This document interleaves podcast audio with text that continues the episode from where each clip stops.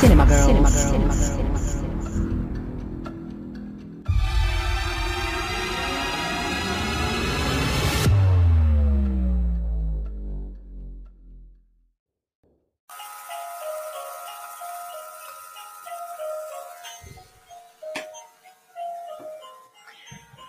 Vítáme vás u dalšího dílu podcastu Cinemagers. Já jsem Ivana. Já jsem Jana. Můžu A- to už vypnout? Můžeš. Milí posluchači, také vás zdravím v této předvánoční atmosféře. Skutku, udělali jsme si tady takovou předvánoční atmosféru, neboť dnes je 22. prosince. Já už se nemohu dočkat, až přijde ten úžasný Ježíš. Uh, Ježíšek. Ano, já už jsem taky celá netrpělivá, ale Jano, napsala jsi si Ježíškovi letos? Letos jsem si napsala, napsala jsem celý seznam dárků, které bych chtěla, aby do dvou dnů doručili. A co? Co, co jsi spřála? Um, Nějaký Chanel nebo? kompletní diskografie, filmografie od Ridleyho Scotta. Ale videokazety. Samozřejmě a s rychlodabingem. A máte ještě teda videopřehrávač, když jsi takový fanoušek filmu? Bohužel ne. Bohužel Počkej, ale ty vyhodila. máš doma knihovnu a ta je plná filmů. Ještě to je? To máš pravdu, já mám doma takový výklenek a ten je plný DVDček. To je teda dobré teda, co s ním děláš? Mám to jenom jako kulisu a oprašuju to prachovkou. Občas to i nastříkám savem, protože už ty filmy, i ty všechny ty vetřelci, co tam jsou, už i hnijou. Takhle, já jsem ti chtěla říct, že tamhle, jestli vidíš, je takový přehrávač. To je paráda. stříbrné je barvy. A já retro. ho, já ho teda opečovávám, protože oni už nejsou. Asi se dají ještě dokoupit. A funguje to? Můžu se zeptat, jestli to ještě funguje, tato Funguje, stará je- technologie? Já za poplatek tady umožním si Výborně. pár filmů přehrát. Výborně. V souvislosti tedy s naším eh, minulým dílem opět jsme dostali dotaz, nebo spíš takovou prozbu. A tentokrát je to z bývalé Německé demokratické republiky. Představ si to. Tyhle ty státy toho východního bloku nás neustále atakují svými názory a dotazy.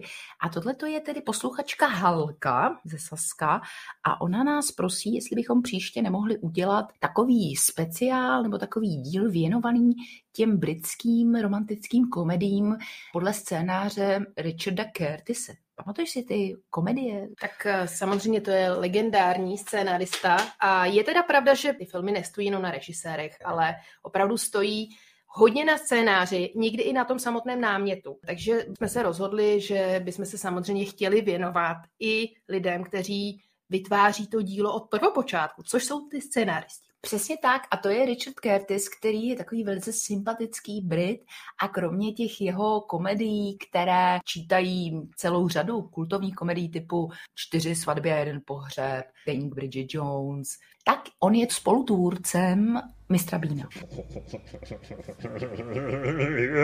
A samozřejmě i Černou zmi. Takže já vzkazuji do NDR, že příště se můžeme těšit na filmy od Richarda Curtise. A teď si dáme na úvod takovou malou znělku.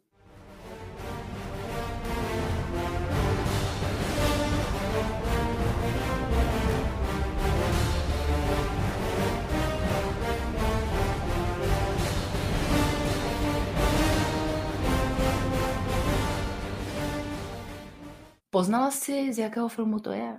Já vím, na co narážíš.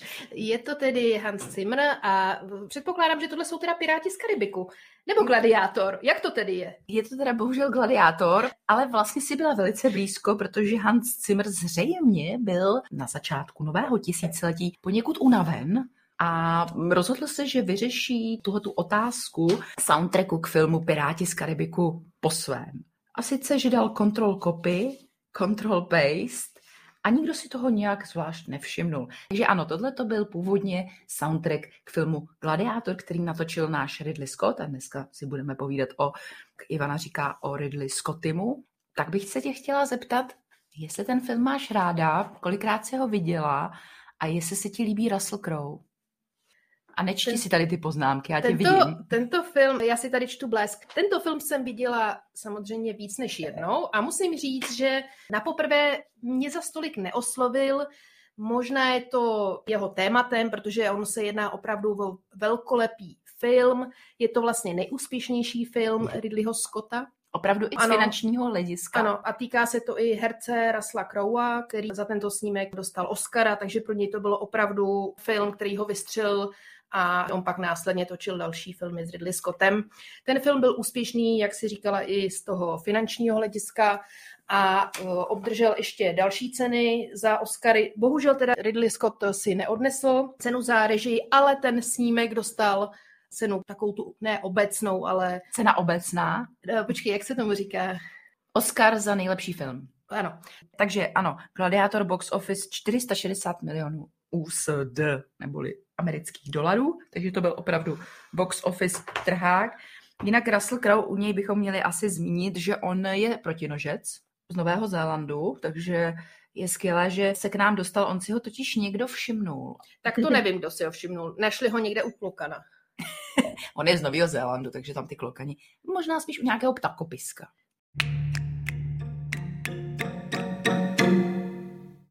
Já už jsem si vzpomněla, kdo objevil Rasla Kraua pro svět. Byla to Sharon Stone? Já jsem myslela, že Skippy. Ne, ona natáčela v roce 94 takový western rychlejší než smrt a doporučila Rasla Kraua do jedné z rolí, protože předtím viděla nějaký novozélandský film, kde se jí ten Russell velice líbil, teď nevím, jestli fyzicky nebo jako herec. U Sharon Stone člověk neví. Ne, myslím, že, že má ten mozek že má ten mozek, sexy mozek. A tak se Russell Crowe stal slavným, ale hlavně se stal slavným díky filmu Gladiátor. Jo? Tam hrál teda hlavní roli. Můžeme říct, že on hrál nějakého generála, Přesně tak, ten film asi netřeba představovat. On je původně generál, který se zúčastní velké bitvy, ta se odehrává asi v, lesích. Asi v roce 182 nebo nějak tak našeho letopočtu. Ano, ano, ano. A císař Marcus Aurelius je jeho, on je takovým důvěrníkem nebo dá se říct i přítelem císaře. On je tam ten kladný a záporný je ten syn, což je Komodos. Skutečný syn, který ale prý skutečně zemřel, ale ne, ne v ringu teda. Takhle, co se týká toho, jak ten gladiátor je stavěný, tak dalo by se říct, že je skoro celý vymyšlený nebo trošku jinak poskládaný, než to bylo Komodos, kterého hraje úplně skvěle. Joaquin? Joaquin? Phoenix tak ten ve skutečnosti se nikdy nedostal do té pozice, že by ho ten jeho otec odvrhl, on ho normálně pověřil vládnout. Ale je pravda, že on si liboval údajně v těch gladiátorských zápasech. Sám byl fyzicky velmi zdatný, snad se toho nějakým způsobem i zúčastňoval ale časem se pak stal nějakým způsobem nepohodlný a je pravda, že ho uškrtili, předtím mu byl podán jakýsi jed. V nějakých lázních, ne? Ho ano, ano, ano, ano. Ale takhle, jak je to prostě popisované, tak se to prostě nestalo. To je to, co mě trošku právě, jak se mě ptala, jestli se mi to líbilo poprvé, když jsem to eh, tady viděla. Tady vidíš, takhle vypadal Komodos. Ano. A musím říct, že nevypadal zdaleka tak anticky jako Joaquin Phoenix. On má opravdu ty římské rysy, má takový ten nos, výrazný ty oči takové, ten účes. On opravdu vypadá jak císař. On byl fakt skvěle udělá, udělán, ale opravdu po všech směrech. A je pravda, že taky dostal nominaci na Oscar, on ji teda neproměnil, ale jde mu to skvěle a ty scény, kdy jsou spolu s tím Raslem v té aréně, to se jim opravdu daří. On údajně byl z té role velmi nervózní, protože on je mladý začínající herec, tak snad údajně Russell ho měl uklidňovat na tom jo. place. On snad předtím hrál v 8 mm, co si tak pamatuju. Tak. Tam byl vyloženě mladíček a protože tenhle ten díl je především o Ridley Scottovi a nikoli o Russellu Croweovi, tak jenom bych chtěla ještě říct, že Ridley Scott čelil kritice za určité nepřesnosti historické, i co se týče nejenom děje, ale hlavně i co se týče té výzbroje.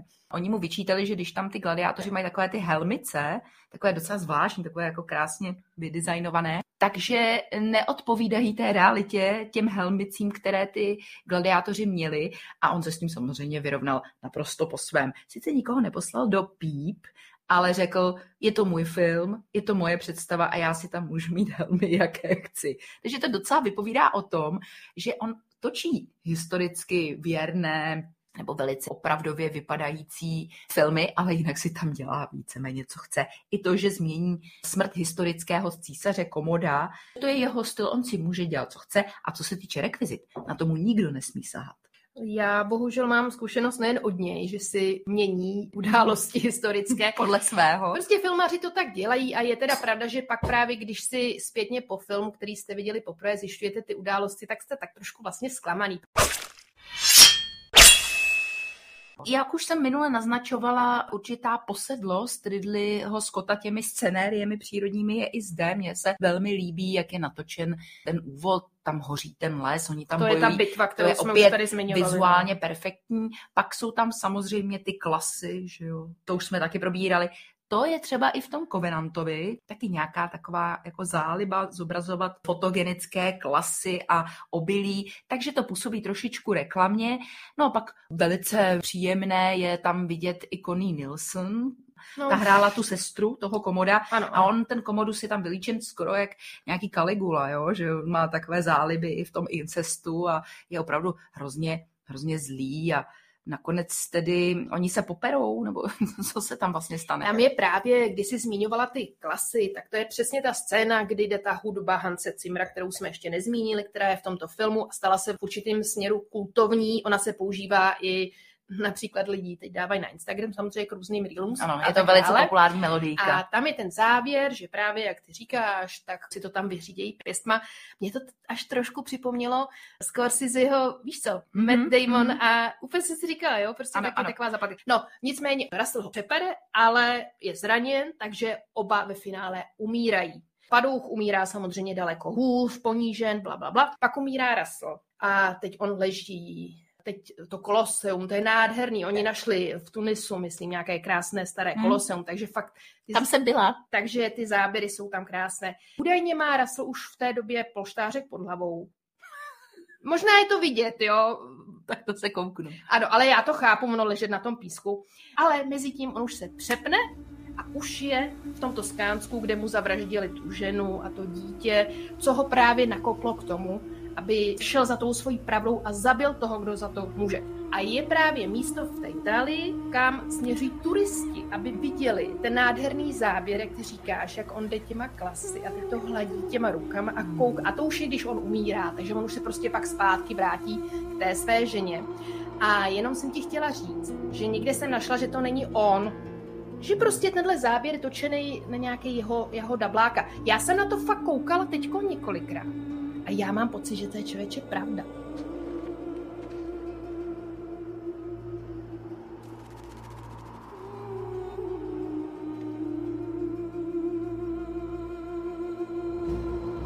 Tam hraje poslední ze svých rolí. Opravdu velikán a to je Oliver Reed. Ona, ten film měl velký problém.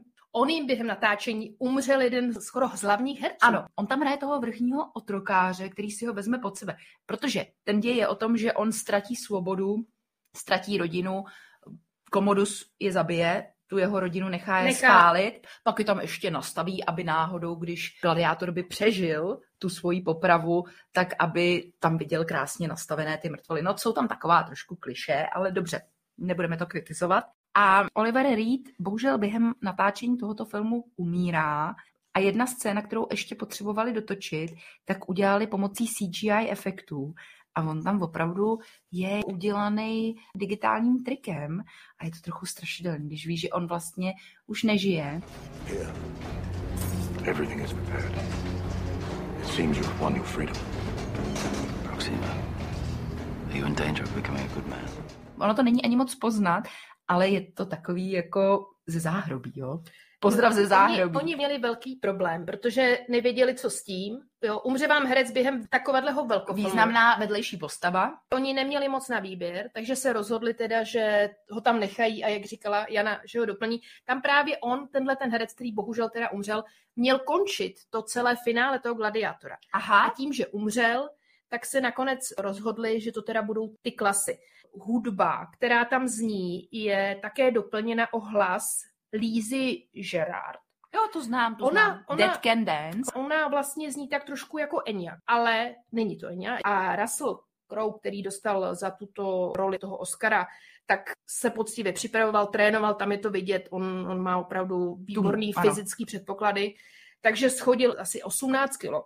A kdybyste se chtěli podívat na to místo a vyfotit si to, to Mhm. Toskánsko, tak je to kousek pod Pienzou a opravdu tam je až někdy teda nájezd těch turistů, teď možná bylo méně, když byl covid, který si to fotí a stále dokola chtí prožít toho gladiátora znova. Ridley Scott řekl, že Oliver Reed zemřel na místě můžeme říct, že ho klepla pepka, ale příčina byl heart attack. Během natáčení nějaké scény. Hmm. To je něco jako Milan Lasica, který zemřel v divadle po představení, tak Oliver Reed zemřel v roce 99 při natáčení toho snímku. Chtěla jsem ještě jenom doplnit, ty jsi mě ptala, jestli se mi Gladiátor líbil. Tak mně se úplně na poprvé nelíbil. I třeba ty historické nepřesnosti mi tam vadily. Přišlo mi to taky, že to bylo poměrně brutální, ale teď zpětně, když to člověk vidí, tak je to nádherný snímek, je to velkofilm, který se přibližuje k takovým těm historickým eposům jako Ben Hur.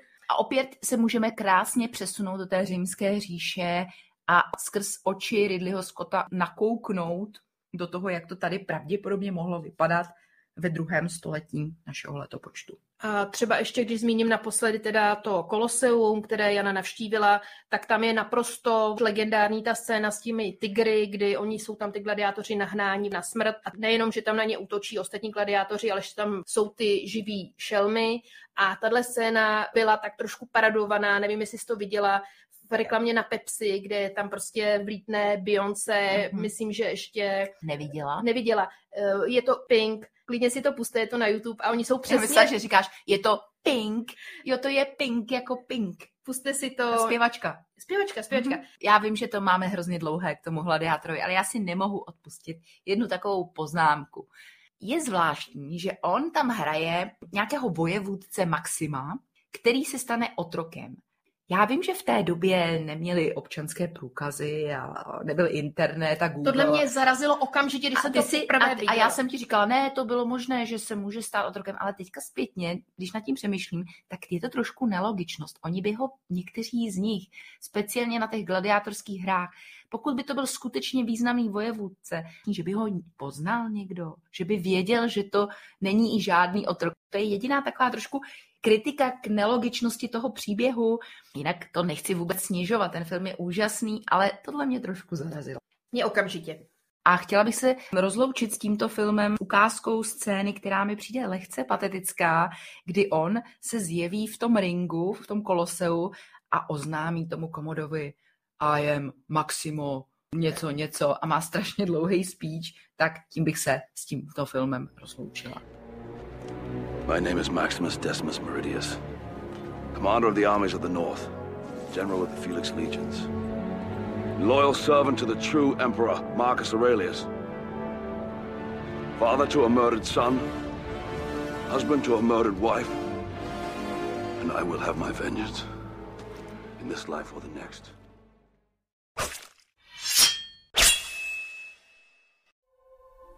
Dear Clarice, I have followed with enthusiasm the course of your disgrace and public shaming. My own never bothered me except for the inconvenience of being incarcerated. But you may lack perspective. In our discussions down in the dungeon, it was apparent to me that your father, the dead night watchman, figures largely in your value system. V roce 2001 šel do kin film Hannibal, který opět natočil Ridley Scott.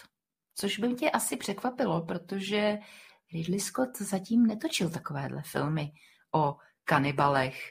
Ale najednou tady máme pokračování Hannibala Lectra podle knihy od Tomase Harrise s Antonem Hopkinsem v hlavní roli. Viděla jsi ten film? Já jsem ho viděla a co se ti teda líbilo víc, když to vezmeš? Mlčení nebo No to je těžko, těžko a nebo říct. oba dva, můžeš říct oba dva, nejsme Oba dva jako rozhodně ne. Já ti to řeknu takhle. Učení hňátek jsem viděla třeba jenom čtyřikrát. Hannibal jsem viděla minimálně desetkrát. Je to zajímavé, že ten film je mi nějakým způsobem bližší, byť si uvědomuju, že Mlčení jehňátek je skvěle vykonstruovaný takový policejní drama, které dostalo Oscara, že dostalo to hodně Oscarů, byl to nejlepší film. Jodie Foster s Hopkinsem si odnesli Oscary za herecký výkon, ale ten Hannibal je mi nějak srdcem bližší a taky vizuálně přitažlivější. Samozřejmě ten příběh a ten Anthony Hopkins v roli toho psychopata nebo psychovraha, nebo sadistický jak bys to jako nazvala? Mně jako... se taky líbí, že on v tomhletom filmu má víc prostoru, že je tam ukázán po tom, co on uteče a je na seznamu nejhledanějších zločinců a nachází se ve Florenci, kde má nějaké přednášky je tam ukázána v té expozici ta vzdělanost toho Hannibala Lectera, která je pak ještě více rozvedena v tom seriálu, který následoval od roku 2013 do roku 2015, ve kterém hraje Mads Mikkelsen. Viděla jsi ten seriál? Ten jsem neviděla, Tak ale, to ti fakt doporučuji. ale kdo to režíroval, nebo kdo je jak toho, no? No to je eh, tvůrce, který se jmenuje Brian Fuller a oni natočili pouze tři série. Všechny tři jsou úžasný. Hraje tam třeba i ten Lawrence Fishburne. Gillian Anderson tam hraje. A hraje tam tedy eh, Hopkins? Ne, hraje tam Mads Mikkelsen, toho Hannib- Jo, Hannibala. takhle, takhle. Ale- Ale... přišlo ti to teda dobré. Přišlo mi to skoro lepší než všichni ty Hannibalové dohromady. Má to obrovskou fanouškovskou základnu, Mhm. ale bohužel ten seriál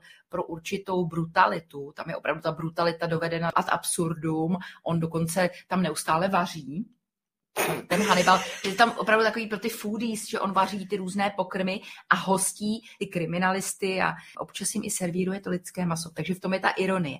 Že když je to tady- takový jako předchůdce Masterchef. Jako takový, Je to Masterchef, ano, Ano, ano, přesně tak. ano. Before we begin, you must all be warned. Nothing here is vegetarian. Bon appetit. Ale vraťme se k Hannibalovi. Mně se Hannibal líbí z toho důvodu, že je takový podmanivý vizuálně, je tam opět hudba od Hanse Zimmera a ukazuje nám toho Hannibala, On je vlastně hlavní postavou, protože došlo bohužel k tomu, že Jodie Foster, když si přečetla scénář k tomuto filmu, tak řekla rezolutně ne. V tomhle já hrát nebudu a ty asi víš, na co narážím. Tam jsou dost často takové ošklivé scény, ale není to tak hrozné, když to srovnám třeba s tím seriálem, ale jedna z těch scén opravdu, kdy Ray Liotta, chudák Ray Liotta, hraje postavu dosti odporného, sliského policajta, který obtěžuje tu Clarice Stanling a on mu pak, to víš, co mu pak udělá. To jsem se právě chtěla zeptat, jestli máš ráda mozeček. Nemám ráda A mozeček a dělali ti ho, když byla malá? ne, naštěstí ne, to by jo. ne?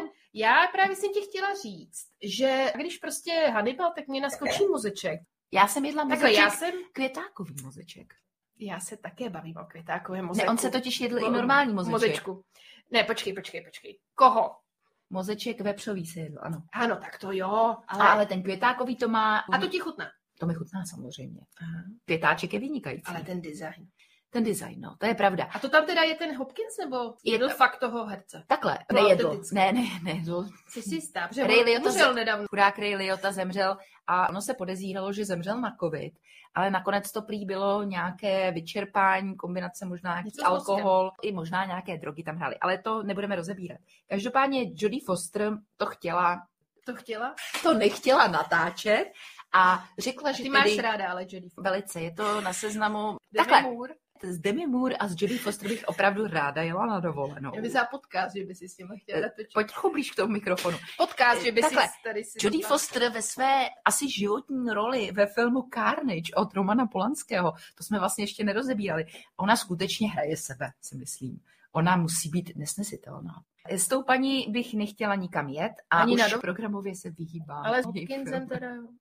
Hopkins, jo. Do té Florencie. Tak promiň, už nebudu do toho. Dobře, eh, vidím, že opravdu dneska zlobíš. Julian Moore, Julian Moore tu roli vzala s radostí. Julian. Julian Moore nebyla ještě tehdy tak slavná, ale byl tam problém, že Anthony Hopkins řekl, tak když tam nehraje Jodie, tak já tam hrát taky nebudu. Takže on jí má rád? No, on jí má hodně rád a myslel si, že to je na ní hlavně dost založené, což měl asi trošku pravdu. A ta Julian Moore, ona je mi blížší, ona je skvělá, Hmm. ale je pravda, že já, když jsem ten film viděla v kině tehdy, tak jsem byla trošku zklamaná, protože jsem měla furt Má jinou tendenci- barvu vlasů, že jo? má jinou, má stejnou barvu vlasu, má, Jako Jodie? má stejnou barvu vlasu, ano, ale má pihy. A A no, tak má pihy. to by mi za tolik nevadilo, protože ty máš třeba taky pihy. Ale, Ale já jsem nehrála v žádném Hannibalovi. jenom říkám, že já souvisí? proti pihatým lidem nic nemám, ale... No, vraťme Já se... taky eh, proti lidem bez pěkný Prosím vás, milí posluchači, tohle vypadá, že bude minimálně na tři díly ten Ridley Scott, protože opravdu, jestli se budeme tady bavit o každém s prominutím prdu 10 minut, tak opravdu nevím, kam to bude zpět.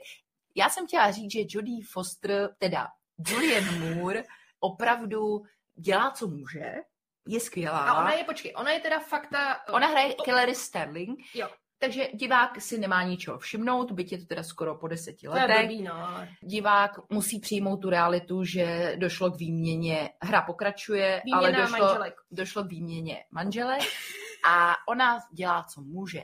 Anthony Hopkins je jí posedlý, on ji skutečně miluje, myslím tedy Hannibal Lecter, a Ridley Scott si přál, aby v tom filmu hrál italský herec, který mně přijde, že je tam z nich skoro nejlepší, a to je Giancarlo Giannini, což je, jestli si pamatuješ, ten florentinský policista, lehce takový, no on je vlastně docela sympatický, který se rozhodne, že člověk, kterého vyšetřuje, myslím, vyšetřuje zmizení nějakého knihovníka, na jehož místo nastoupil Hannibal Lecter, takže je vlastně nejhledanějším zločincem hned po Bin Ládinovi a rozhodne se, že ho udá na vlastní pěst Masonu Vergrovi. Další taková děsuplná postava je Mason Verger, to je ten chlap, co má tu prostetickou masku, který v minulosti byl obětí Hannibala Lectra. A hraje ho Gary Oldman. No, tak to je úplně... Eh, Dokonce Gary Oldman si velmi stěžoval na tuto roli, protože on tam vypadá strašně. Vypadá to, je to... Strašně. Je to skoro Co jako... mu to donutil sníst vlastní jako obličej? Takhle, když se podíváš na seriál Hannibal s Mece Mikkelsenem, tak tam ta postava Masona Vergera je docela rozvedená do detailů, že on je sadistický pedofil, úplný blázen, který tam snad znásilní vlastní sestru, což je Mm. trošku jako ten komodus, a hraje ho Michael Pitt. Hmm. Neznáš toho herce? Takový Jo, mladý, jo, jo. blondětý. Ale tady ho hraje Gary Oldman a je tam jenom taková krátká expozice, že on ho pozval k sobě domů, trošku ho asi balil, on mu měl udělat nějaký psychiatrický posudek, protože Hannibal Lecter, to jsme ještě neřekli, Hannibal Lecter je psychiatr, Ale samozřejmě. geniální, že? Geniální. Opět v tom seriálu, který se odehrává před Červeným drakem, protože Červený drak, to jsme zapomněli říct, je třetí díl, ano, ano. který ale předchází Mlčení jehňátek a samozřejmě předchází ten příběh toho Hannibala, tak on je psychiatr, který mu udělá nějaký posudek a navštíví ho doma, nějak ho asi zhypnotizuje. On má takovou tu schopnost hypnotizovat ty lidi, dá mu poprs a řekne mu, že by bylo skvělý, kdyby si nějakým střepem skla rozdrásal obličej a snědl ho. Try peeling off your face. Feeding it to the dog. souvisí to s tou estetikou toho Scotta, že on chce všecko ukázat v těch nejbarvitějších tónech, jo. Proto i ta scéna, kdy on pozve Clarice Sterling na večeři, teda ta večeře se koná u ní doma, a hlavním chodem, můžeme říct chodem, Řekněme chodem. je mozek Reje Lioty. Na pánvičce osmaží jako, Přesně jako, tak. jako houby. That smells great. Yeah. Let's try on base. I would really like some pop. It is good. All right. Just a little. Okay. No? Ale ty vidíš, že tedy Ray Liotta má otevřenou lepku, Hmm. a on mu tam velice jemně, aby ho to moc nebolelo, aby mohl fungovat, tak mu tam odebere určité části mozečku a hned má vedle tu pánvičku se sádlíčkem a tam mu to hezky osmaží a dává to tomu Ray Liotovi zpátky sežrat. Clarice je zdrogovaná nějakým heroinem, takže to taky moc nevnímá. Nakonec ona ho k sobě připásá, nebo jak se tomu říká, připoutá těmi pouty, ale on se rozhodne, že jí uřízne ruku sekáčkem, ale protože ji opravdu miluje, tak uřízne tu ruku nakonec sobě. Takže vidí, že on jí opravdu nikdy nechtěl ublížit a to je proto, že on trestá jenom lidi, kteří nemají žádnou morálku a kteří nejsou slušní. On má rád tu slušnost. Tak za mě to hodně stojí na něm a na to Hannibala Mhm. se určitě On se podívejte. ukradl hodně prostoru. Film o filmu Hannibal, tak tam bylo zaznamenány i ty reakce. Pardon, že u toho jim ty perničky, ale jsou výborný. Já jsem totiž Janěk, já jsem jí dneska donesla Mm. perníčky Aha, a musím, výborný. musím říct, že má mé boule za ušima, takže ano, opravdu jí chutnají. A snad se tady neudusí těma perníčkama. Jano, napij se. Radši bych si dala ten mozeček, ale chtěla jsem říct, že v tom kině ty reakce byly šílený.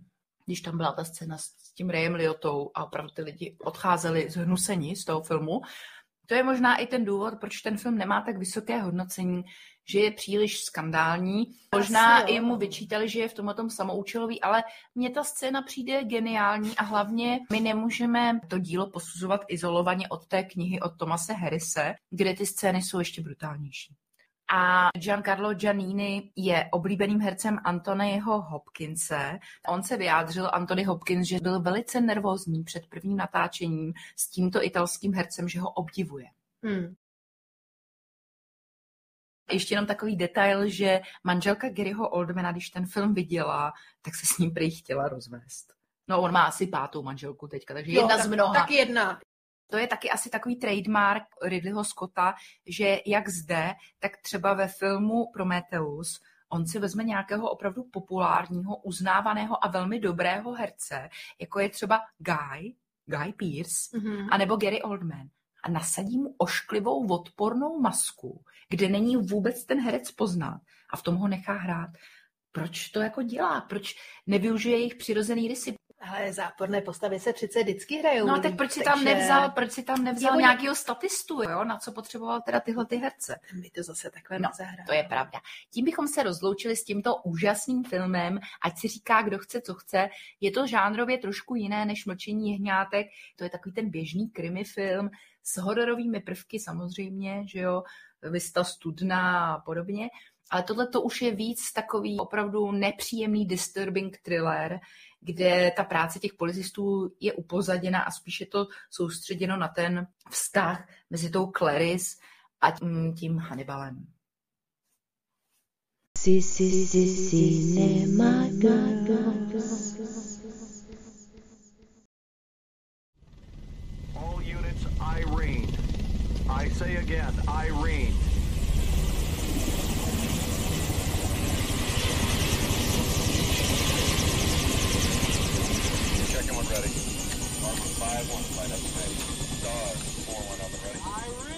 Ve stejném roce, jako byl uveden film Hannibal, je uveden snímek Černý jestřáb se střelen.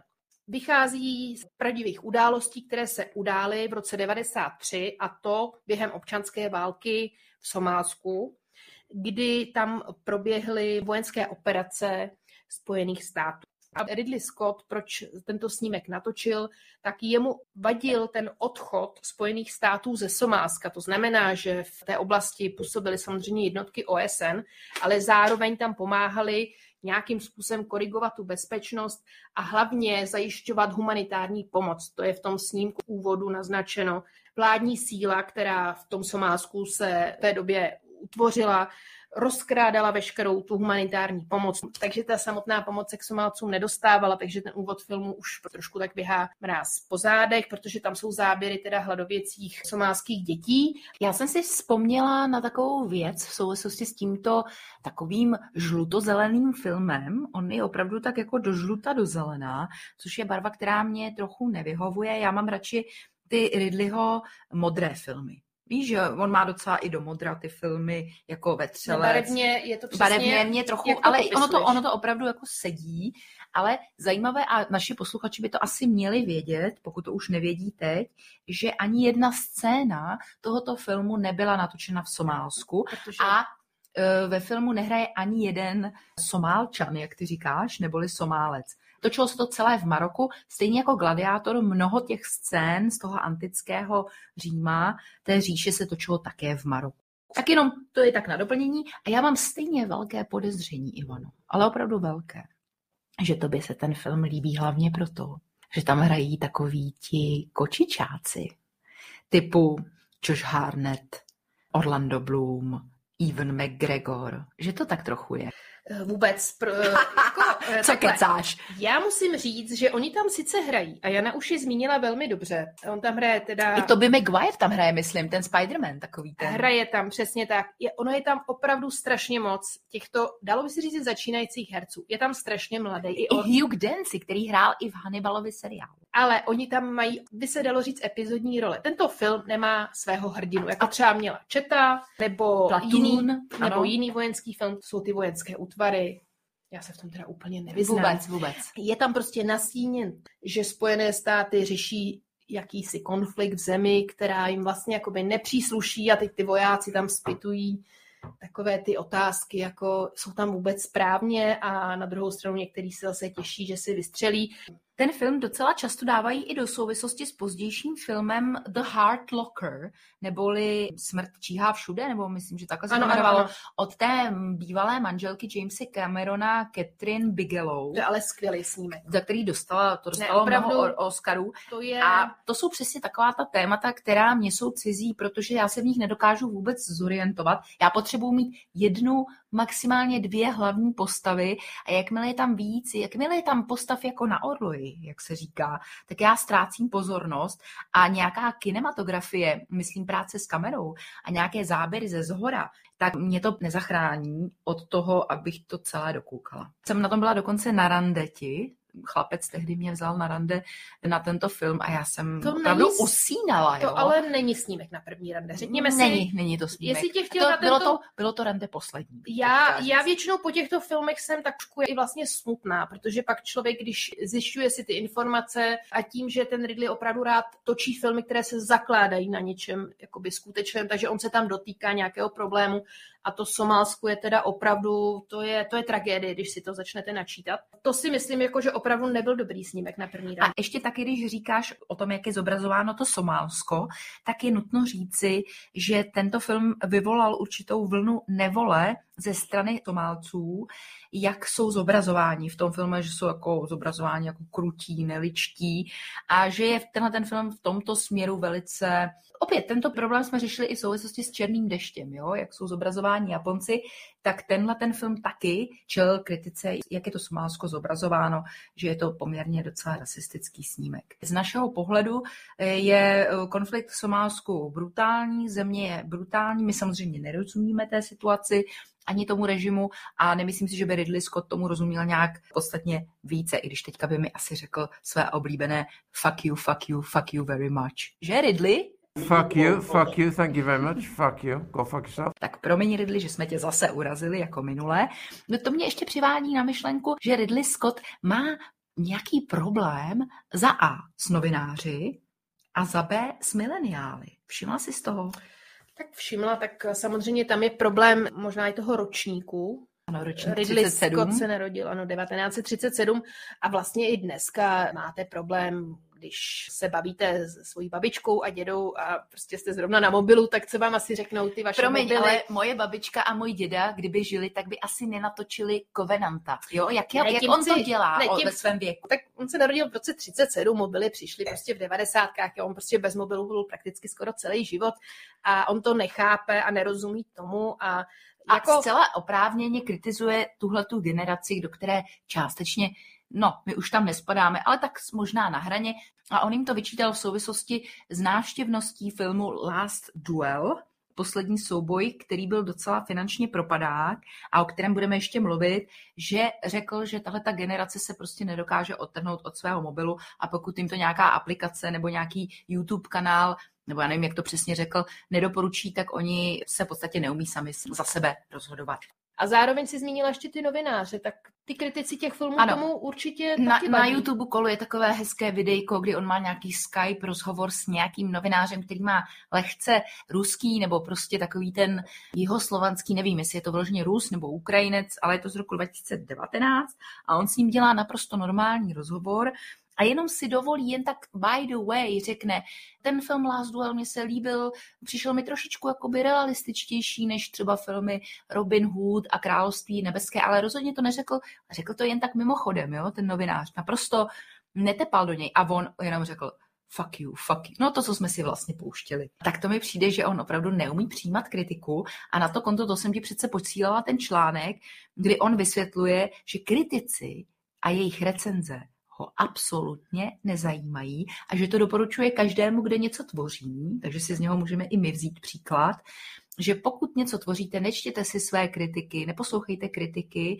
protože vy sami jste svým největším kritikem, vy sami poznáte, co je špatně, co ne a tohle to vás akorát odradí, že jediné, co Ridley Scott radí, je jít dál, nekoukat se na své chyby příliš, poučit se a jít dál. Tak samozřejmě... Takže to je taková docela dobrá rada, ale on je samozřejmě velice ješitný. právě a hlavně Ridley Scott není asi jediný režisér, kterému vadí kritiky. Já bych řekla, že všem režisérům vadí Ale kritiky. je jediný, který hned posílá je do prdele s prominutím. Ale takhle, já si myslím, že opravdu není jediný. Já myslím, že většina režisérů si nechce přečíst špatnou kritiku. A když ti cokoliv někdo napíše o tom, že něco si udělala špatně, tak je to vždycky trošku mrzí. A ty si to musíš pustit, ten rozhovor. Tam on, je mě ho tak líto toho novináře, protože on opravdu jako hned zareaguje tak strašně agresivně. Já ti ale musím trošku oponovat, protože dotazy novinářů, já se vlastně těm režisérům nedivím. Je pravda, že to je Sir Ridley Scott a je to opravdu pojem a všichni ho uznávají a málo kdo se dokáže přiblížit, jak už jsme říkali v minulém díle, tomu, co on je schopen na tom place vytvořit a někteří herci, dokonce i Sigourney Weaver, když s ním točila ve Třelce, tak si trošku stěžovala na tu spolupráci s ním v tom smyslu, že říkala, on se vůbec o nás herce nezajímal na tom place.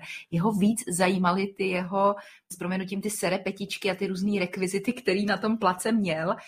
No. no a právě. A to je to samozřejmě... designér vystudovaný. Ale pojďme dál. Pojďme Já bych dál. chtěla ještě jenom zmínit to, že právě ten Ridley umí skvěle popsat, ať už je to vojenský konflikt v Somálsku, nebo je to ta bitva eposální prostě v Gladiátorovi. Prostě on to umí skvěle natočit a máte pocit, že jste opravdu někde v tom Somálsku, někde v tom konfliktu. Díky tomu ten Černý jestřáb je mezi i veterány tady nejoblíbenější novodobý válečný film a je tam skvělá hudba. My si musíme pustit ukázku.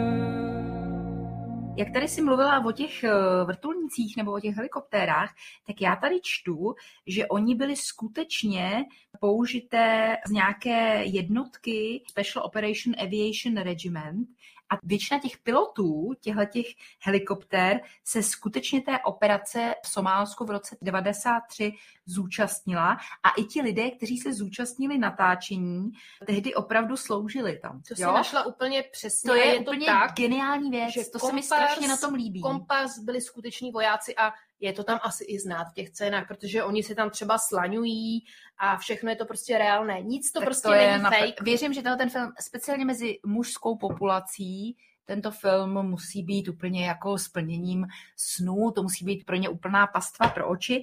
A jenom ještě takový detail, a to je možná úplně nejdůležitější informace o tomto filmu, kterou tady čtu na ČSFD, přiznávám. Z natáčení si herci odvezli domů osm psů.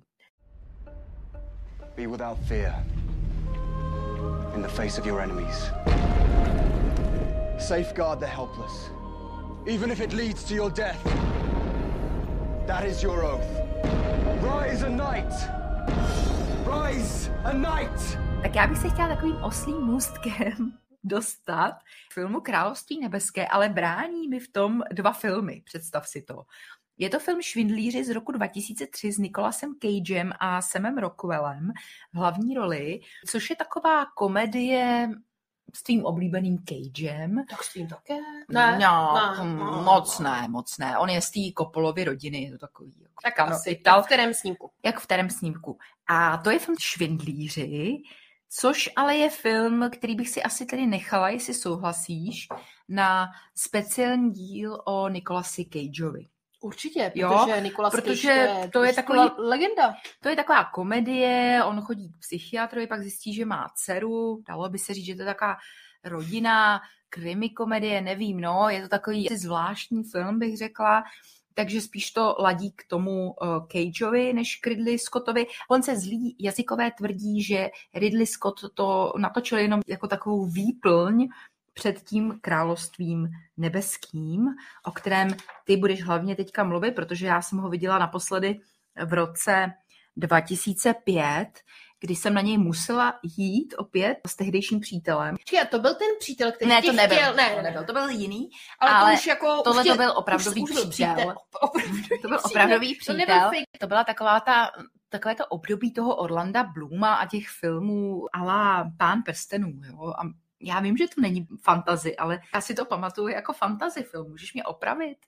Není, je to vlastně trošku jako, dalo by si říct, gladiátor. To znamená, že se vracíme k tomu, že Ridley Scott uvádí do kin snímek, který se věnuje náboženskému konfliktu. Je to boj o Jeruzalém. Není to nějaká ta křížová výprava třeba? Nebo tak Je něco? to vlastně opravdu, jak jsem zmínila, je to boj mezi křesťany a muslimy a se tam odehrává úsek v naší historii před třetí křížovou výpravou.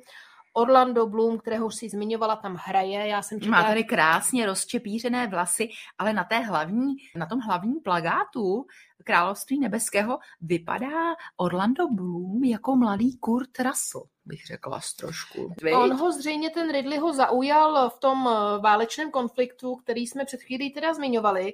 A v tom válečném konfliktu. Chceš říct v tom filmu o válečném konfliktu. Ridley Scott si Aby to zřejmě- nevypadalo, že Orlando Bloom byl v nějakém válečném konfliktu. To snad nebyl. On tam měl ale oholenou hlavu, takže tam neměl ještě ty rozčepířené vlasy, které ty tady zmiňuješ. A je pravda, že jsem Ještě četla to nebyl Legolas, nebo Legoland, jak se Re- jmenovala ta postava? recenze, že tam snad i trochu hraje v tom království. Takhle, on ten film má docela dobré kritiky, takže vůbec na nás nedejte, protože toto není můj žánr. Já si skoro říkám, proč jsem vybrala tohoto režiséra, když minimálně třetina jeho filmů je naprosto mimo mojí rozlišovací. Podívej se, on těch snímků má hodně a občas se může stát, že prostě je to trošku mimo tebe. Ale pozor, hrají tam docela kvalitní herci. Hraje tam Eva Green, kterou máš ráda. A Jeremy tam- Irons koukám. Ano, Alien Neeson tam hraje, Zase, zase. který je otec právě Orlanda. A on za ním vlastně přijede, nevím kam, protože Tady to ho tam, vidím, ne, tady vidím. to tam není specifikované. A hádej, jaké tam má povolání Orlando? Já ti napovím. Dej mi to- tři možnosti, Já ti, dej mi to- tři možnosti. Je to stejné povolání jako v Pirátech z Karibiku. No to nevím, já Piráty nemám ráda. Dobře, tak Dej je. mi tři možnosti. Řezník, kovář, holič. Tak z hlediska středověku, tak asi kovář. Ano, jsem ti to i odcinkla. Ano, vítězem se stává Jana. Opravdu, on tam hraje kováře. Tada! Což samozřejmě ji zmiňují v souvislosti s Pirátek z Karibiku, kde hraje taky kováře. Tak je to taková stereotypizace těch rolí, že jo? Já vůbec nevím. Já nevím. Prostě tam hraje kováře, ale pozor, oni zjistí, že on je víc než kovář. Takže on jede Hmm, do té hmm. bitvy a pak se tam právě zamiluje do té Evy Greena. Ono se to dokonce mělo jmenovat křižáci, jo, Crusaders, takže to by možná i bylo lepší v tomhletom případě, protože království nebeské nebo The Kingdom of Heaven v originále je trošku zavádějící a diváky to třeba nemusí tak zaujmout. Ten film asi nebyl úplně úspěšný komerčně. Ve Spojených státech ten film byl doslova propadák, ale pozor, v Evropě měl úspěch. A to též třeba platí o arabských zemích, zejména pro Egypt, protože tam hrál slavný egyptský herec Khalid El Nabaví.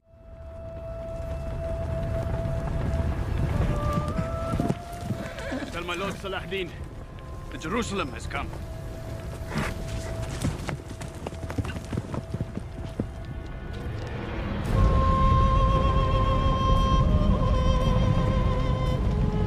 Ridley Scott dává teda k tomu propadáku ve Spojených státech za vinu špatnou propagaci. Ano, ale jako pozor, vždycky. propagaci v tom smyslu, že film byl prezentován jako dobrodružný film s příměsí love story. No a to je právě ta chyba. A nikoliv jako náhodná náboženský konflikt. Pro Ridleyho Scotta se historická témata stávají osudný. Jo?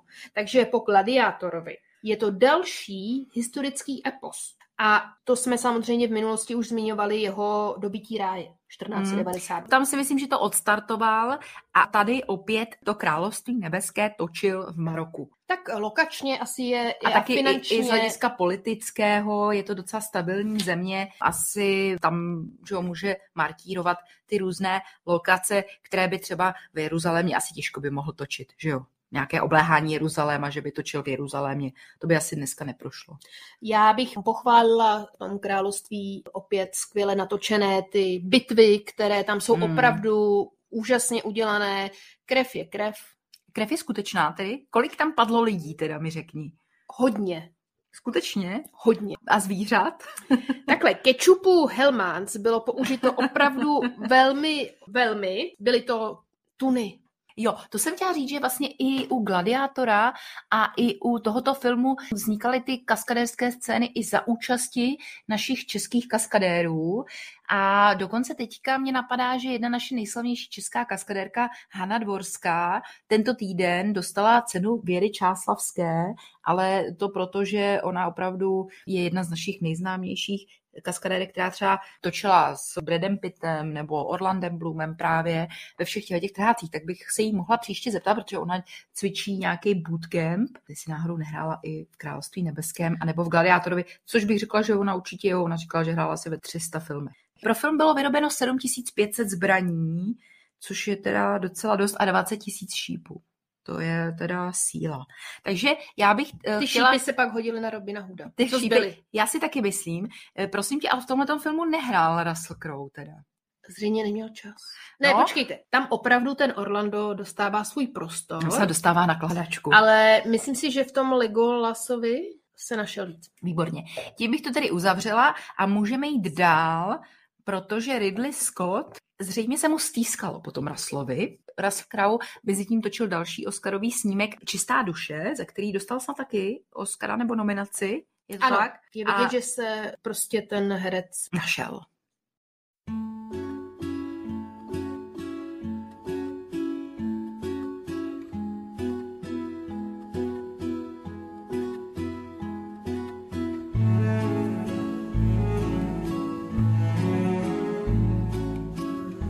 Teď se přenesme do Francie. Ridley Scott se rozhodl v roce 2006 uvést snímek, který se jmenuje Dobrý ročník. Už ten název evokuje, že to bude pravděpodobně... Že to bude pravděpodobně dobrý ročník. Ano. A že to bude o jaké tekutině? Co si myslíš? Pivo? Těsně vedle, bude to víno.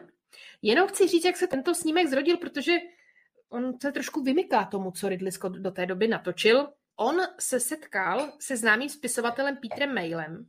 Oni spolu navštívili městečko Lourmarin ve Francii a tam si nalili zřejmě nějaké, nějaký, do, nějaký dobrý ročník a při tom popíjení zjistili, že by je vlastně docela bavilo spolu něco vytvořit, nějaký snímek. Tak se rozhodli, že spolu tedy natočí snímek Dobrý ročník. Je to tedy příběh takového dravého londýnského Vlka z Wall Street? Ano, dalo by se říct. Jmenuje se Max Skinner. No, hraje opět náš, tedy herec, který, jak Jana už předtím uvedla, někam zmizel a už se zase objevil, Russell Crowe. A Bylo ten, to šťastné shledání. ano. Myslím si, že Ridley Scott má na Russella Crowe trošku crush. Já si myslím, že už oni se pak spolu nějak propojili.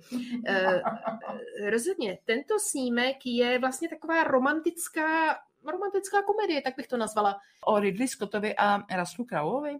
No, hraje tam tak krásná francouzská herečka, nehraje tam... Marion? Hraje tam Marion Cotillard. Tato francouzská herečka, kromě toho, že je opravdu krásná i v tom snímku, tak se nejvíc proslavila čím? Hrála Edith Piaf. Která se mimochodem natáčela v České republice. Ano. Například v sálu Lucerna. A uh, hádejte, kdo se do ní tedy zamiluje? Russell? Mhm. Crowe. Přesně tak. Ten eh, snímek se odehrává hlavně ve Francii, v nádherné takové staré vile, kterou právě Russell zdědí po svém strýci.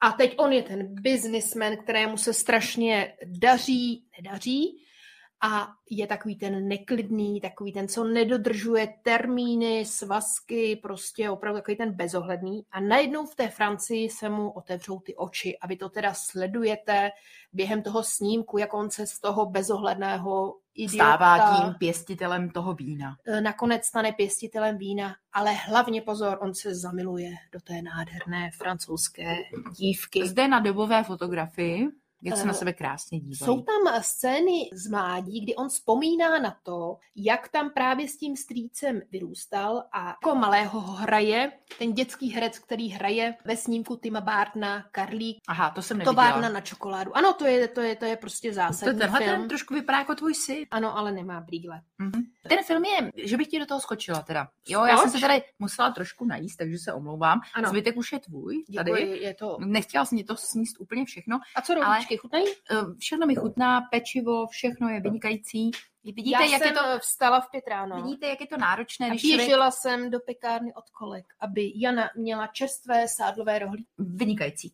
Já si pamatuju, že jsem ten film viděla v kině kdysi dávno, ale tak nějak mi proletěl hlavou z jednoho ucha a oka do druhého ucha a zanechal ve mně jenom tu pocitovku, tu náladovku těch svahů, těch vinic, těch hroznů a toho Rasla Kraua, který opustí ten svět. Je to trošku kliše. Řekněme si, že tenhle ten námět je trošku kliše, že nějaký zazobaný a neustále zaneprázdněný makléř nebo podnikatel se najednou odstne v té přírodě obklopen přírodou a stane se někým jiným. Jo? Je to, z toho důvodu bych řekla, že ten film jako z mého pohledu nemá moc co říct. Není rozhodně tam žádný vetřelec, takže já jsem byla velice zklamaná, že žádný vetřelec se tam neobjevuje. Tento film, jak jsem už říkala, je romantická komedie a samozřejmě nakonec to všechno dobře dopadne, zvítězí ta láska.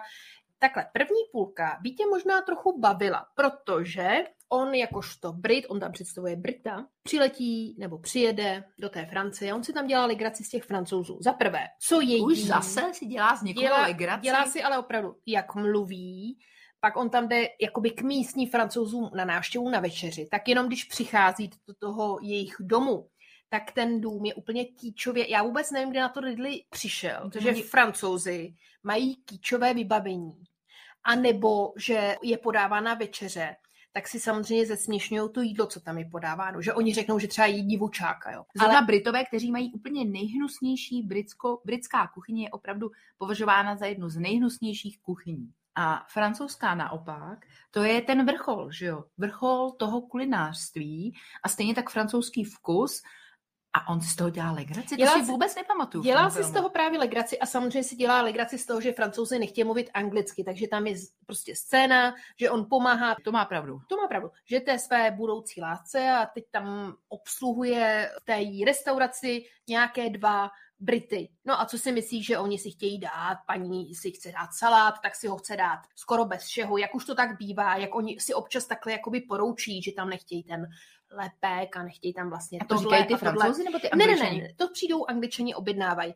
A on jim ve finále řekne něco takového, jako že fish and chip mají v Marseille, jako vlastně odpinkne, protože... Už se stane sám tím francouzem. Ano, ano. Hmm. Jo, jsou tam přesně, což mě jako vlastně trochu zarazilo, že ještě někdo používá tento styl humoru, že si dělá legraci Brit z francouze. Když to Ridley Scott použil v tom černém dešti, tak to se dalo ještě odpustit. To bylo 80. léta, No právě. hluboká, No. kdy si opravdu z těch Aziatů dělali nepřiměřenou legraci, nebo z nich dělali takový ty záporáky, takové opravdu figurky. Ale v roce 2006, nebo kdy to bylo? Šest. 2006. Tohle už mi přijde trošičku trapné a Proto to jenom jsme- to opět potvrzuje to, že byť je Ridley Scott skvělým režisérem, opravdu jeden z nejlepších vizuálních umělců i, tak z hlediska tohodle bych řekla, že vyplouvá na povrch ta jeho všudy přítomná arogance, která je zasloužená, o tom žádná, má na kontě spoustu skvělých filmů, je to vlastně influencer, když se nad tím tak zamyslíš. Dneska se to používá to slovo. On byl jedním z nejvýznamnějších influencerů 80. let, co se týče že jo, těch jeho filmů. Tak tohle to mi eh, zrovna nevyhovuje a asi možná proto mě ten film tak nějak jako nechal nepolíbenou. Nebo Ten snímek se úplně vymyká tomu, když se podíváte, co natočil předtím a potom, tak už nikdy nic takového nenatočil. On byl evidentně okouzlen nějakou tou situací, tou Francií. Ten snímek špatný není, je to prostě, jak jsem říkala, Já si to pamatuju, že to je romantická- jakoby v pořádku film. Romantická komedie. Na druhou stranu to schazování těch francouzů je tak trošku už jako mimo. Za mě. A zvlášť, když on se snaží být vlastně velice korektním, i co se týče těch žen a mýtů, hnutí, tak tohle by si asi neměl dovolovat. No, ale dobře, teďka by nám zase asi vynadal, viď? Taky ten eh, Russell už tam není v takové figuře, jako Mhm. byl eh, v Gladiátorovi. Už se do ní nikdy nevrátil, bych řekla. Protože pokud přihledneme... Ty jsi dodat- krutá. Jsem krutá, ale dobře víme, jak vypadá dnes Russell Crowe, když si ho najdeš. Ale ono to je tak, že on vždycky tu tělesnou konstituci vždycky takovou měl a jenom na ty filmy některé vždycky hubnul a pak se vždycky vrátil do toho svého normálu, že on to tak nějak v sobě má. Tak já to samozřejmě kvituju u těch herců, obdivuju. že on není jako od přírody, jak my říkáme od přirození, prostě takovýhle. v tom americkém Gangstru, což je film, který následuje po dobrém ročníku, tak tam právě je ještě trošku víc při těle. Výborně. To je docela dobrá nahrávka na smeč, protože ten film bychom mohli klidně i srovnávat nebo dávat do souvislostí s takovými těmi dalšími gangsterskými filmy, o kterých jsme si povídali zejména u tedy Martina Scorseseho. Ten film Americký gangster má 130 minut a objevuje se nám tady další herec a to je Denzel Washington, který tady hraje zápornou postavu takového černošského mafiána, který vybuduje nějakou mafii a dokonce, protože velice inteligentní, opět se to odehrává v New Yorku a stane se vlastně mocným díky tomu, že přivede do New Yorku nějakou drogu, super drogu, která je velice účinná. A naopak policistů zase hraje Russell Crowe. Já mám skoro pocit, že od roku 2001 do Robina Hooda to jsou v podstatě filmy jenom s Russellem Crowem.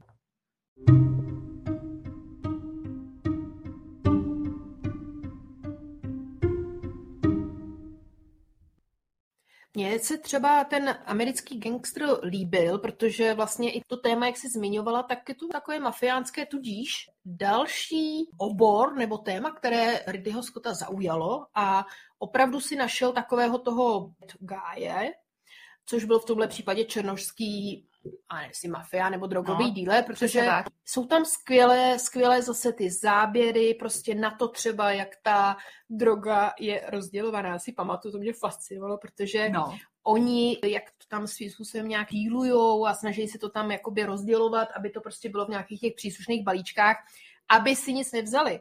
Oni mm-hmm. tam vlastně jsou nahatý, že jo, tyhle ty wow. vykonavatelé nebo já nevím, se dokoukat, otroci. Teda. Jo, tohle to, to mě úplně fascinovalo, protože samozřejmě, tak jsem to i viděla ve více snímcích, že když oni přicházejí do styku, to je třeba známý, že jo, kdo pracuje s diamantama, tak vlastně je Taky, pak úplně prohledán, aby něco A i jakoby zevnitř teda prohledán? I zevnitř. To je zajímavé, že minule jsme měli toho Scorseseho, tak teď můžeme trošičku srovnávat. Martin Scorsese, ten pracoval takovou tou metodou která tě opravdu vtáhne do toho děje. A to je přesně ten voiceover, že ty komunikuješ s tím hlavním záporákem nebo s, tím, s tou hlavní postavou, jakou byl třeba ten Henry Hill, a on tě vtahuje do toho děje skrz svoji vlastní subjektivní optiku. Když to tady, ten Ridley Scott používá zcela jinou metodu, že? Že to je takové jakoby pomalé, máš problém se trošku víc identifikovat s těmi postavami, protože tam třeba chybí ten voice over a je to zcela jiná práce. Přijde ti to taky tak?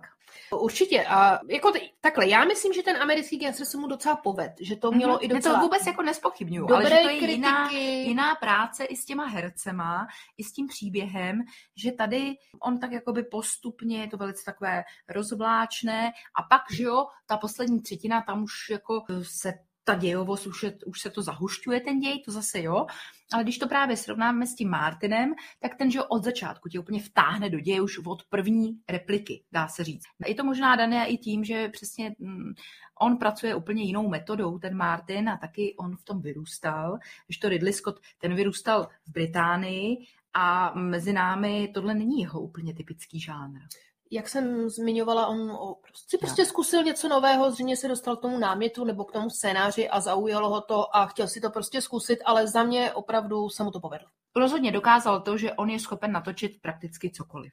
Milí posluchači, v roce 2008 přichází do kin film The Body of Lies, který se překládá jako Labyrint lží a je to film, ve kterém se nám objevuje poprvé Leonardo DiCaprio, co se týče filmu od Ridleyho Scotta.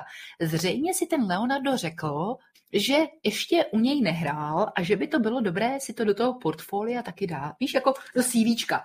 Hraju ve filmech Martina Scorseseho, ale také jsem si zahrál ve filmu od Ridleyho Scotta. Co si myslíš? Je to pravda? To je právě těžké říct. Také jsem o tom přemýšlela, jak jsou ty herci vlastně nějakým způsobem najímání. Jestli ten režisér už prostě dostane nabídku toho scénáristy nebo toho, kdo napsal ten námět a jestli teda už myslí na ty herce. Dobře, tak Ridley teda ano. myslí na Rasla, je to jasné. A když Russell nemůže, tak hledá. A teď jde o to, jestli už na toho Leonarda nemyslel třeba i někdy v minulosti, ale on nemohl.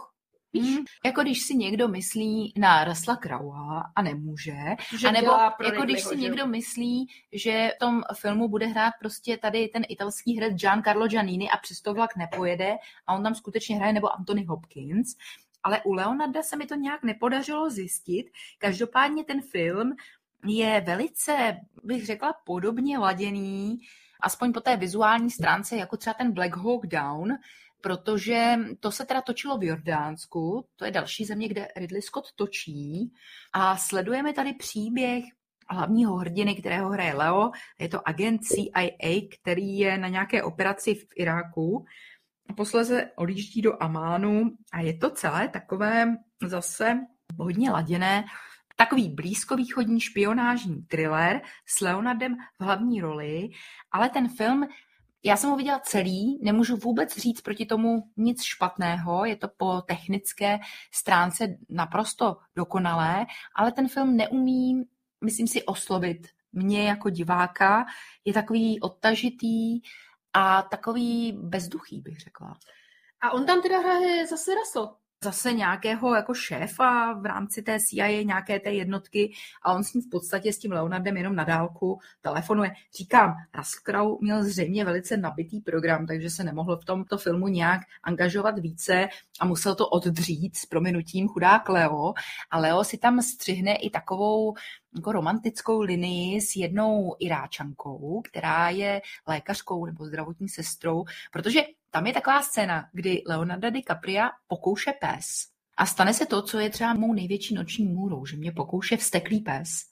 A já pak budu muset hledat nějakou tu eh, očkovací látku proti té vsteklině. A to se mu přesně stane. A on jede teda do té nemocnice a tam se seznámí s touto krásnou doktorkou. A toho bodne a ona ho bodne do toho břicha, že? Hmm. protože oni tu steklinu takhle očkují a pak řekne... Dělají tady pozor na to. No to je hrozný, to je fakt hrozná představa. No a on tam pak musí docházet protože ještě pět týdnů, ale on samozřejmě se do ní hned zamiluje, uh-huh, hned, to je jako láska jako trám, já ti ukážu tu herečku, ona je opravdu krásná, jmenuje se Golshiftech Farhány, je to teda hmm. Iránka z Teheránu, no takže samozřejmě tam je nějaká love story, ale ten film je takový, můžu si to dovolit říct u toho Ridleyho Scotta, nemastný, neslaný. Hmm. Nemá to takový to, že to je takový to sugestivní drama, kdy opravdu ty dýcháš za ty postavy a úplně sleduješ s napjatým dechem, jestli přežíne. Tohle to tě trošku nechává hmm já jsem si tady našla, že právě při tom natáčení, ty říkáš, že se Russell teda s DiCaprio moc nepotkali, ale že tam bylo jakési napětí. Aha. Že prostě v maskérně předstíral Russell kýchnutí. To jsem četla. Postříkal DiCaprio Tak oni tam asi vodou. nějaké scény mají a on na něj, a, on na něj pčíkal, no. A on na něj pčíkal, si, ano. ten si uh, DiCaprio si pak myslel, že Russell je nechutný člověk. Ale on to byl jenom vtip, no, já vím. Než se dozvěděl, že je takže vtipu. Možná, že ten DiCaprio byl prostě poznamenaný tímhle vtipkem. Že a nebo byl spíš prostě poznamenaný, bylo takové nebylo to tím, neslané. že Leonardo DiCaprio byl poznamenaný natáčením filmu The Aviator, letec, kde hraje tu postavu, která Víš, jak jsme si říkali minule, která nesnese fyzický kontakt s kýmkoliv jiným. Jak oni se vžívají do té role, tak máš pravdu, že prostě to do toho vstoupilo, do toho Leonarda. Ono té doby dělá jak dělá Nicholson v tom známém filmu, za kterého dostal Oscara, že skáče ty dlažební kosti. On má taky, on má takovou tu kompulzivní, aby kompulzivní neskočil poruchu. na ty spáry, protože tam se uchycují ty bakterie, takže je No muselo to být pro něj traumatizující točit Raslem. A pozor, ono se to točilo nejenom v Jordánsku, samozřejmě se to točilo i v Maroku a v Jordánsku se točil i samozřejmě film Marťan, o kterém budeme mluvit. Dnes už to tedy vypadá, že o tomto filmu budeme mluvit až ve třetím díle a nyní to tedy uzavřeme filmem posledním té Poslední, dekády, ano, ano. nultých let. Vzhledem k tomu, že Ridley Scott je Brit, tak se rozhodl, že natočí Robina Hooda. Robin Hood je pro Brity něco jako asi pro nás, eh, koho my máme takového hrdinu? My nemáme. Drakonoše, tak, nebo... Myslím, že svatého Václava naposledy. No, já bych řekla Janošíka, to mají Slováci. No, my nemáme, my nemáme. My už ho nemáme, protože Ale se tak máme objevili. Jana Žižku třeba. No, Dobře, takže přesně tak. Netřeba představovat, o čem je Robin Hood. Hraje tomto díle opět hraje V tomto teda, díle? V tomto díle. v To je tomto na s- pokračování. V tomto snímku hraje opět eh, oblíbený Scottův herec Russell Crowe. On hraje teda Robina Hooda a jeho podmínka byla, že tento snímek pojme tuto postavu trochu jinak. To znamená, že teď se vracíme k tomu, To znamená, že bude mít masku ve třelce? historicky, ne vizuálně. Pokud si najdete o tom, jak probíhal Robin Hood, tak eh, tento snímek se odehrává trošku jinak. Někdo mu tyto historické šlápoty, přešlapy vyčítá, Šlápoty. ale vzhledem k tomu, že víme, že už se to stalo v Gladiátory, tak mě to třeba přímě to za stolik nevadí. Musím říct, že tam hrajou skvělí herci. Hraje tam Kate Blanchett a ta je boží. A Max hraje- von Sydow tam hraje zase. Ano, ano, ten Kate Blanchett tam hraje Marion. Hmm. Jeho lásku. A ta láska tam eh, teda mezi Robinem a Marion, což teda je Rasla, Kate probíhá, ale to si myslím, že právě Raslovi za stolik úplně nejde, já mu to tak jakoby úplně nevěřím, takže ta chemie, kterou třeba známe z toho opěvovaného Robina Hooda, kterého hraje Kovin, Kevin Costner. Kovin. Kovin. Kovin, Kovin Kestner, ano, Eh, přesně Covid rozumím. Kostner, tak eh, tam jim to tak nějak věříme víc. Za ty další herce, které bych chtěla zmínit, tak tam třeba hraje William Hart, což je úplná legenda a nemá tam zas tak významný ten herecký Jo, pár. William Hart, no. Nedávno zesnulý zase, opět. Nejde. Já se, promiň, já jsem se teď během tvého výkladu Ano, ano. jsem se musela podívat na fotky ze seriálu Robin Hood. Pamatuješ si ten seriál? Protože to je pro mě jediný, ani žádný Kovin Kestner, jak ty říkáš, ale pro mě jediný Robin Hood, který existuje, je ten britský seriál, který má tři série. Pamatuješ si to? Ježiš. Jak začíná, on má ty dlouhé vlasy a ten seriál začíná vždycky s mělkou, jak on natahuje ten look. Pamatuješ si to? To je úplně To si za musím mě, pustit, to je taková je- nostalgie. to je za- 84 až 86 se to točilo. To je za mě ten nejlepší Robin Hood a Jana To to, je- říká úplně přesně. Já jsem samozřejmě byla menší, ale tento snímek dávali české televizi, on je teda natočen tou britskou BBC. Já jsem si nedávno dohledávala... Tra- se, jak vypadá, Já jo. jsem si nedávno, nedávno dohledávala trailer, můžete si najít tu hudbu. Ta hudba je úžasná. A možná bychom měli udělat výjimku, že si tu hudbu pustíme. Ano, jsem pro. I když to není od Ridleyho Scotta. Jsem pro.